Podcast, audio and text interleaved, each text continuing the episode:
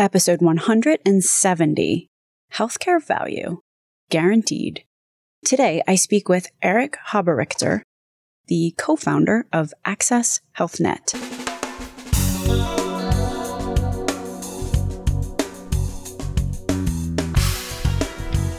American healthcare entrepreneurs and executives you want to know. Talking. Relentlessly seeking value. Value equals quality and service divided by price. If a payer is paying for healthcare in an FFS, fee for service way, it's tough, maybe even impossible, to determine whether the healthcare delivered for the cost paid constitutes value.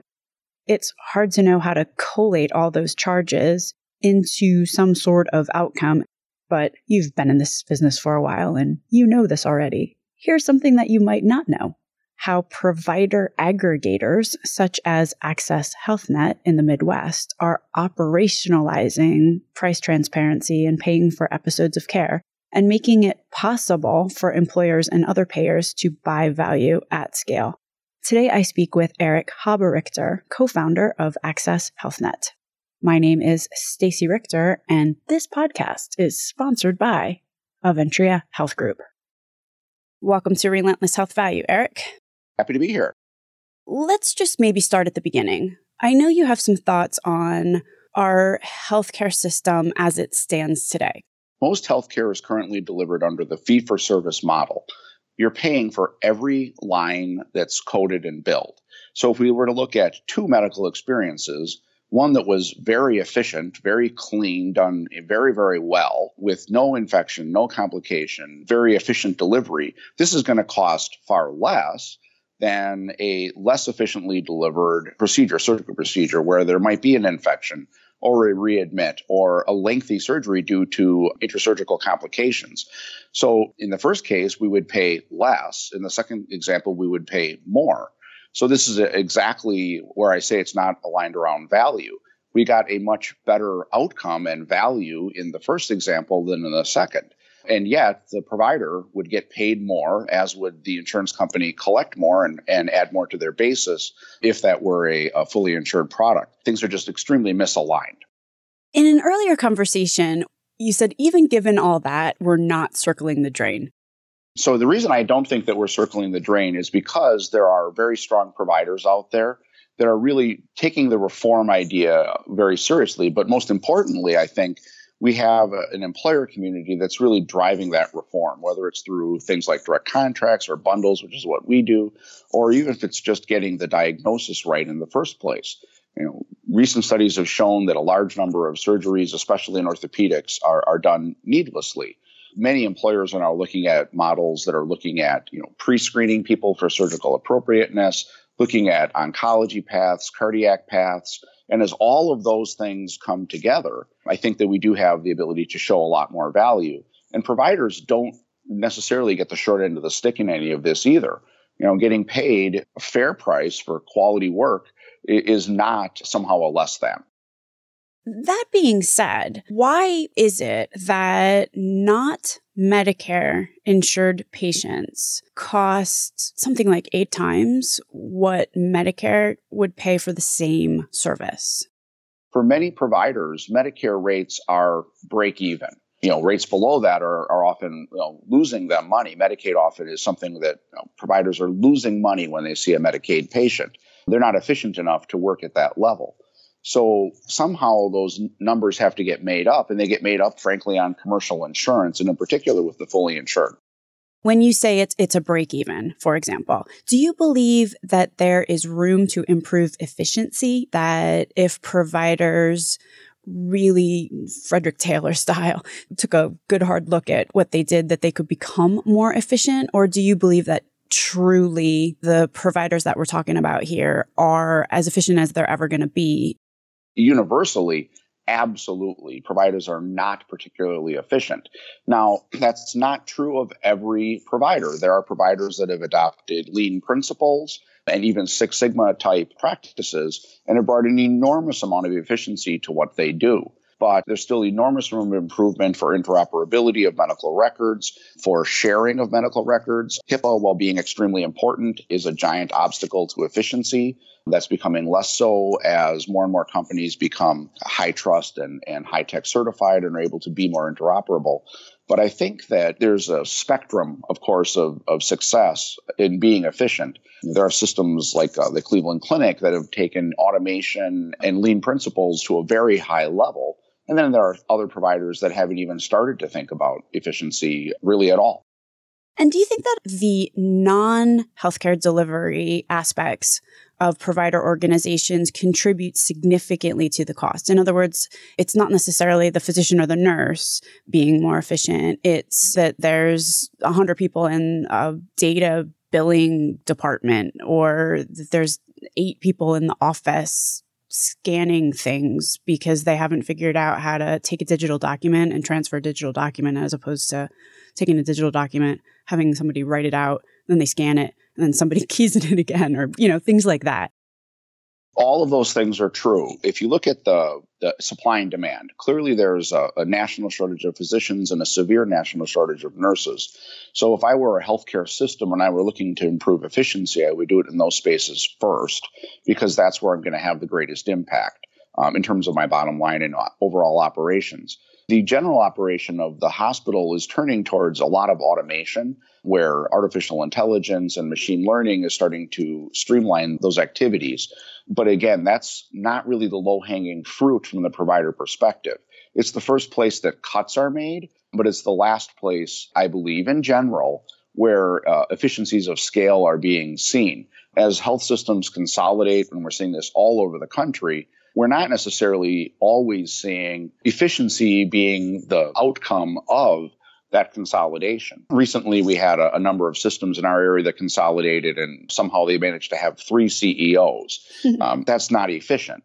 And, and that's you know overhead that is you know clearly going to add to the overall costs or at the very minimum to the overhead and therefore to the line between in hospitals they call it contribution but between cost and contribution and one of the things that you said earlier was that employers, for example, and others who are direct contracting really are actually receiving higher value, whereas your typical, I'm going to assume, commercial payer on the other side of the equation is perhaps not achieving that same level. Could you just get into the machinations there? There's really only one reason. If you're a United Healthcare or, or any of the other big providers, of course, you have the, the power of delivering an enormous amount of lives to that provider, and you're going to have the strongest negotiators. And when it comes to getting a discount, you're probably going to get the best discount. Where direct contracts have, you know, a level of efficiency that typical payer contracts don't. Number one, when an employer goes to a provider they're able to work with them in a very different way. They can agree to pay them in a more timely fashion. They can agree to minimal bill review. They can agree to favor a particular provider in exchange for certain pricing. And in most instances, only the very largest providers get that type of favoritism, if we want to call it that, from insurance companies. So if I were an employer in a mid-sized market and I had a very large system and a smaller system, I could potentially go to that smaller system, give them some sort of favorable treatment and get a rate uh, that would be much lower, especially if I'm willing to pay them in a timely fashion. This is where the idea of bundles or episodes of care comes in because it kind of changes what you're paying for. So we get out of that fee for service model and into more of kind of an episodes of care or fixed rate model. Most of the money, I think, that is, you know, kind of wasted in healthcare, it's not that we're doing, certainly some is spent on care that is unnecessary. There's no question that that happens. And fraud and abuse, in particular in government programs, is just rampant. Insurance companies are much better at looking for fraud than what the government currently is. But a lot of it has to do with all of the people that touch your bill. So if you can eliminate three or four of those bill touches, often those are repricers, which if they reduce the bill by $100, keep $25 to $35 of that for themselves for that service. If we can reduce those people and eliminate them from the delivery chain to where you have the person purchasing and the person selling with a single direct connection, you're able, again, able to really streamline payment and, and capture, you know, something like 35 cents on the dollar more for the provider. In the markets where this functions, it would seem to me that it would be necessary that there is more than one system of care. Because otherwise, what incentive would that one dominant player have to enter in contracts like this? Well, I would agree with you that competition is going to, you know, drive any type of a free market solution more quickly. But there's also top-down pressure from the buyers. You know, if I'm a large system and I control the majority of a, of a major market or of ma- many major markets. The biggest driver for price control is going to be the employers who are asking for, you know, better prices. When companies like Walmart or Target or, you know, these are companies that are actively doing these things, go out and demand, you know, better prices from provider groups, they get them because again, like an insurance company, they have a lot of sway. The other idea that I think is very important to understand is when you get into a direct contract and you're agreeing to, you know, pay the contracted rate, the provider is not out chasing, you know, those dollars from other people. Collections agencies, attorneys, these all cost a tremendous amount of money for the provider as well and cut on their margin. So all of those things, you know, come to play even with a large provider that may have a somewhat monopolistic hold over a market. I was just reading something the other day uh, however, about a health system who was making more money servicing debt than they were providing healthcare services, which I found just appalling. It's hard to believe that it's come to that, but I guess I have to believe it. But it's sad, you know, it, it, when you're you're helping, you're saving people's lives, you're performing heart surgeries, back surgeries, treating cancer patients. And at the same point in time, collecting debt or, or being a credit card is a better business doesn't make sense. So let's talk about, let's just say, as you mentioned, a middle market employer. How does this whole thing begin? So I'm a middle market, so I'm not a Walmart or a Target. I'm downstream. And I take a good hard look at my healthcare costs and realize that, you know, I can't give my employees raises because their entire raise is being subsumed by the increase of the dollars that I'm expending on medical coverage what do I do? You know, do I call up someone at the local health system and, and try to take a meeting? Or does it start from the provider side? Is it a provider reaching out? How does this typically initiate? As an employer, I think you could reach out as a middle market provider, somebody with, you know, say three, four, five thousand employees or more. I think you could reach out to a local provider and try to strike a deal. I'm not certain that that's the right method because most manufacturers or other employers, you know, whether they're retailers, whatever, healthcare is not their business. And you're, you're kind of going into, I'll, I'm going to call it the lion's den as a non healthcare worker or a non insurance person when you go start negotiating with a healthcare organization. You know, we have so many layers in our business that it's very easy for us to hide the money, so to say, through accounting, et cetera. Even though you might be giving you a very good faith deal, the, the system is kind of stacked against that. So if I were to give any advice to a, a middle market or even really any employer that wants to make change, is I think the first thing you have to do is accept that change starts number one with you as the employer.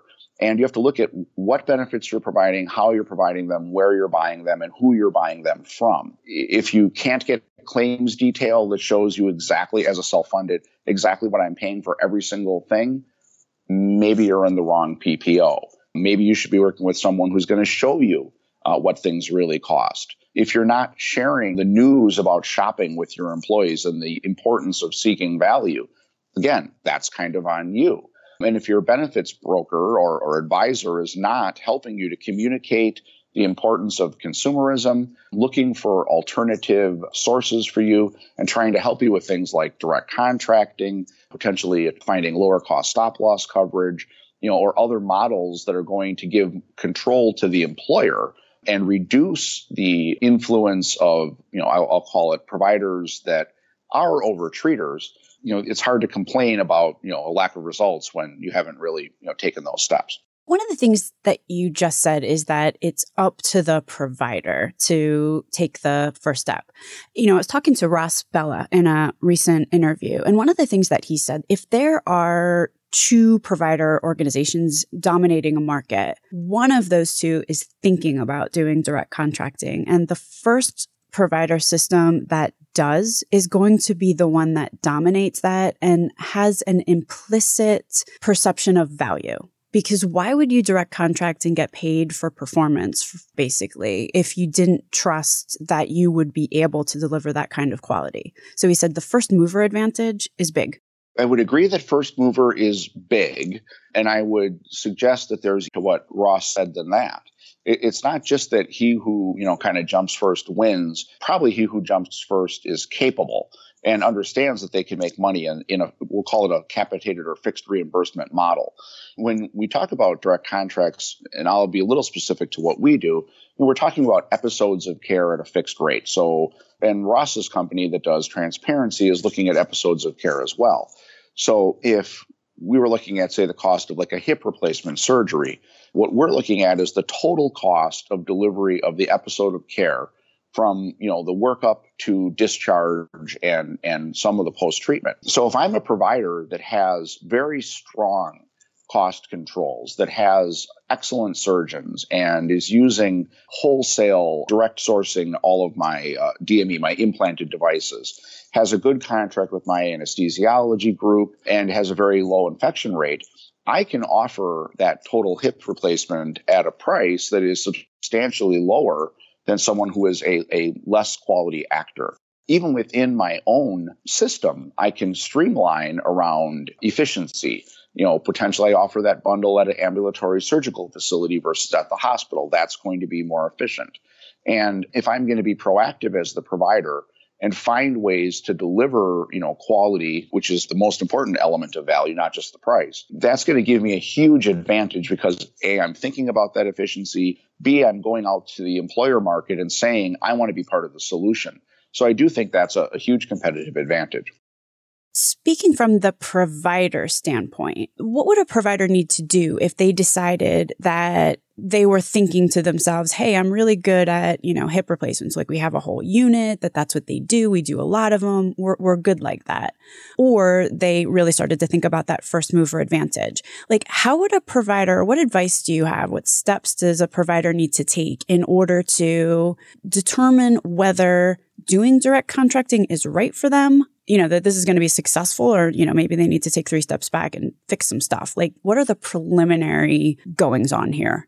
Well, I think as a provider, the first thing is to look at, you know, your total care path and, and delivery of care and looking at each of the elements and seeing, are we doing the elements well? Identifying, you know, if there is a weak link not to pick on anesthesiologists, but I'll just say that when you go to episodes of care, there are many markets where anesthesia has become very consolidated. And because of it, they've been able to set reimbursement very high for themselves. So you may have a very efficient surgeon that's able to uh, do things for a fair price, a very clean and capable ambulatory surgical center with a fantastic staff that once again is able to deliver a high quality product at a, at a reasonable price. But if you have an anesthesia group that's charging three times the national average, it's going to be very difficult to compete on value. So I think that would be the first step is looking at each of the elements of the, the care path and making certain that you have, you know, the right players in those areas and also looking at the ability to consistently deliver quality. It's difficult for a provider to take a risk position, which offering fixed case rates is a minor risk position, but it's difficult for them to take risk if they don't have those risks kind of covered. They could charge more and that would cover the risk, but that would make them less competitive in the market. What I would also suggest is that we're one company that, that works with episodes of care and bundles, and we've defined over a thousand uh, different episodes of care nationally. But there are several others in the space that I think you know can help with that. And also, you know, you don't have to reinvent the wheel. There are a number of you know, very high quality facilities offering these episodes of care. They've kind of got it figured out. They're profitable. You know, look at what others are doing and see if you can't imitate and then improve upon that. So we've got take a look at each element of the care path, make sure you can consistently deliver quality, and then lastly, define the episodes of care. Did I get that right? That's that's exactly right. Steps one, two, and three. All right. I got some questions about number two. this quantifying the risk. One of the reasons, for example, that evidence-based medicine is such a potentially loaded term, but difficult to achieve, is because of the lack of feedback loop. So if we're talking about quantifying the risk and ensuring that our outcomes are consistently high quality, how is that best done in an environment where sometimes, you know, patient leaves the facility and nobody knows what happened to them? But if we're looking at kind of the elements of risk that a provider would take in offering episodes of care, I think the first thing you have to look at is what is our historical experience. So, and I wouldn't, as a provider, offer you know something that we just invented or we just started doing. You know, that hip surgery. If we've done a thousand hip surgeries in the last five years, we have a pretty good idea uh, internally, at least, of what our infection rates are, how long the surgery takes, what the cost to deliver that service is, and who my top performers within my organization are. If I focus my efforts on my top performers and that historical experience, I should be able to come up with a number that makes sense for, we'll say, 95% of patients. And then when, when you're looking at any type of, uh, you know, kind of episodes of care type scenario, I think it's extremely important that you're working under a, a, construct that would allow you to take that small number of patients that are part of the working age population that really have so many comorbidities that you can't see them under an episode of care. I'll, going back to that hip surgery, if somebody had a bone disease that meant that they had very fragile bones, and there are a number of them, I would not want to accept that patient for a very low fixed rate uh, bundle because I know that the surgery is going to take longer. I know there are going to be complications. And I know that that person probably, quite frankly, needs to be seen by a number of specialists uh, as well as the orthopedist. So you there really should be the ability to have some form of selection criteria for the patients as well. And then the last thing I think that you asked had to do with assessing kind of what the, the level of risk is in terms of how they set their pricing. And, and again, I think you have to add, uh, you know, kind of a margin in for that variability. And you know, smart companies that that are doing episodes of care have a pretty good idea nationally what that risk corridor is. Let me ask you the question I just asked earlier about employers. Take the flip side of that. So, say I'm a provider and I have gone through these three steps and I'm pretty confident that I'm in a good spot. What do I do in order to direct contract? Do I approach local employers? Do I contact a company like Access HealthNet? You know, are, are you guys well known in, in the marketplace that you're getting solicited by providers who want to go this way? I mean, how does that work? So I'll answer the question uh, first. Is comes first as a provider. First, I mean, I would yes, if I was a large provider with very good quality controls and and a strong, I guess I'll call it community presence, or or at the very least, a very strong positive image in the community. You know, I would consider going to large employers and asking to strike a direct deal. Now, of course, running a company that does this for them and, and administers the claims and makes it all very easy. I'd love it if they called us. And we do get calls from providers in the Midwest every day. We've really gotten, uh, you know, to be well known in our market, which is really the Great Lakes. Uh, we are a national product and we have providers in 49 states, but I'm not getting calls from Alaska. when you approach an employer, then you're speaking with these, and we can drill down into the details in a moment, but just to kind of get the playing field figured out. And anyway, I have this question I really want to ask you. So, say I'm a, a, a provider and I'm thinking that I want to make myself attractive for local employers, or maybe I don't even need to. You know, employers need a lot of stuff. They start to be worried about things that are contributing to the cost of chronic care management, for example. So they might want diabetes education, or they might want to have somebody come in and talk about any number of topics or run programs for the those employees for any number of different reasons is it really important that the provider kind of put together this sort of programming in advance as well? Or is it more just like, okay, this is the financial arrangement that we're going to have?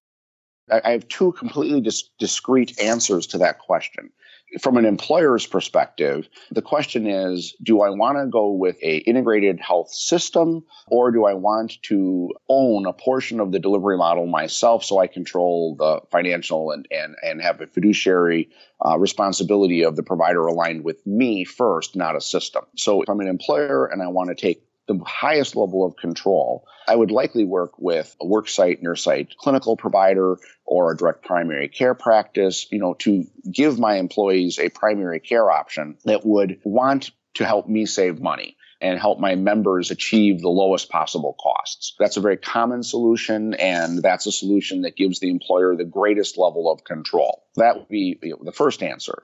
Um, they can also work with advocacy groups, you know, health advocate type folks that are going to give their membership, you know, all of the, you know, questions and answer time that they need, checking in on folks with chronic diseases. And, and many of these companies are able to do, you know, population health management as well and, and chronic disease health management as well as to providing primary care, uh, whether it's through advocacy or physician services.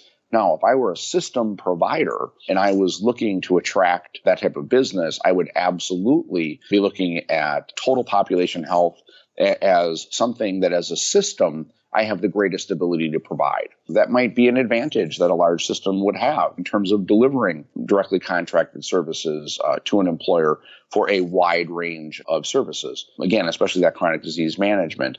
Can that be diabetes? Is that well managed by a, a nurse at work or a nurse at a hospital? You know, it's a horse apiece potentially, but certainly providers need to focus on that as part of the total delivery because they can see savings for the employer by managing the chronically ill and keeping them on a, a, treatment path without necessarily reducing rates. Let me ask you about how this whole paradigm shift toward episodes of care, bundles, or whatever you want to call them, is coming to be. We've been very focused on employers right now, sort of driving this change, but Medicare is also doing a number of demonstration projects to this end. Is their efforts in this area a driving force that employers are capitalizing on or you know like who's the cart and who's the horse the idea of Medicare paying by episodes of care is not new at all. It's just how they classify the episodes of care that's changed. Medicare has used something called DRGs or diagnosis related groupings to pay for care for forever. And there's nothing new there. And it's not something that providers are, you know, super pumped about.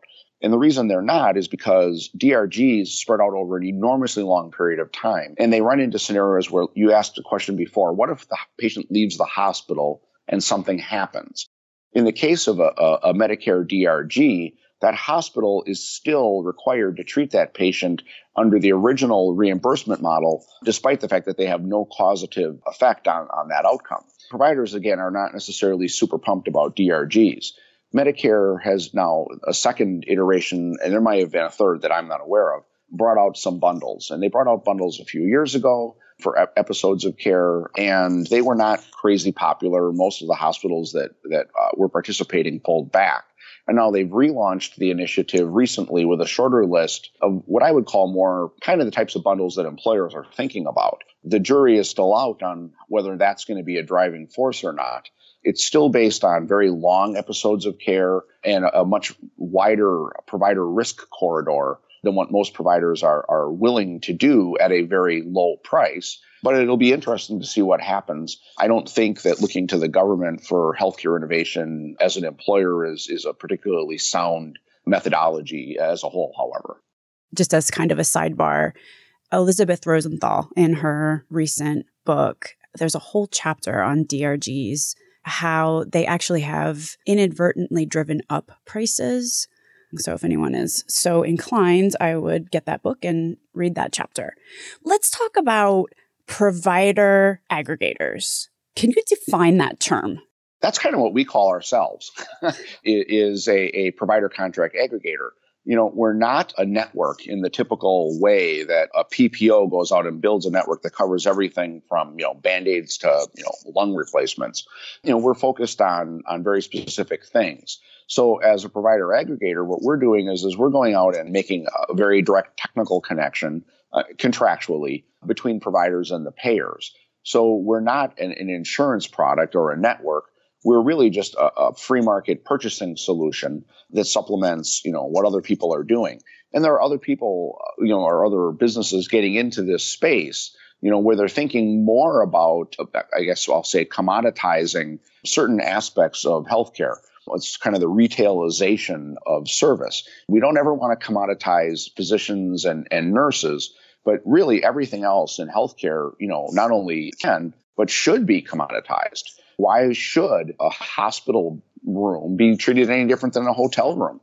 Yes, there might be a less comfortable but fancier bed. Sure, there's medical equipment, you know, but an IV pump and a, and a mini bar both have a fixed cost and putting in and delivering.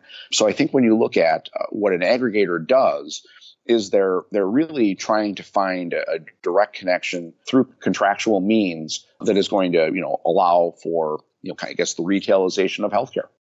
If I'm an employer, I would sign up with you and then you would say, okay, well, you know, in your market, I'm making stuff up right now, Eric. In your market, here's what a night in the hospital costs. So you can choose between these hospitals, but this one's much more than that one, for example, or the quintessential MRI example as well, I'm sure is on the list. But you had said you have like thousands of episodes of, of care it's easier if we just if we just stick with that same example again of the hip surgery, right? Mm-hmm. Because everyone knows about a hip surgery. We all know somebody who's had one. What businesses like ours do, and again, we're not the only one, is I would have contracts with many, many providers to offer that hip surgery. We're going to offer all of those choices to the employer through a web based solution and, and through partnerships with all the different people that help deliver care uh, whether it's uh, advocates or worksite clinics or other networks. All different ways to, to get the bundles out there. But ultimately, the employer, through hopefully some sort of intermediary, an advocate, a doctor, or even just the website, is able to show, you know, you can you have a choice of going to any of these five providers for that hip surgery. And in the case of our product, typically we're able to achieve prices that are low enough that the employer actually waives the employees out of pocket amounts. They save $10,000 on the hip surgery by purchasing it as an episode of care and agreeing to pay in full and rapidly. And therefore, they're able to say, pass some of that savings. We'll save 3,500, the employee's pocket out of pocket amount onto the employee and the employer still saves you know a, a, good amount of money. So that's really you know how it works macroscopically. We're not looking at the individual elements like how much it costs to stay overnight but what the total episode of care is. It's, it's far too difficult to explain to you know an employee or you know a general you know staff member at any company about all the different individual elements mattering so we're trying to make it much more macroscopic and again, something that people can really look at and shop for versus you know, something that's just too complex and they can't. And the other thing I should say is that I don't personally believe that many consumers are ready to go online and buy a hip surgery. So it's really important that the employer in any type of a direct contract relationship is, is going to make certain that there is very clear uh, education around that but equally or more importantly, that they have folks to help their uh, employees shop. And the best person to help someone shop for, for healthcare is, in my mind, a, a doctor, your primary care doctor. Talk about Access HealthNet. Where can people go for more information and who should contact you? They can just go to uh, accesshealthnet.com and providers, employers, networks, uh, whoever uh, is interested, you know, the stakeholders uh, would like any of them to call us. Now, we uh, really don't sell directly to employers. We would uh, refer them to, you know, one of our distributors and, and work that channel.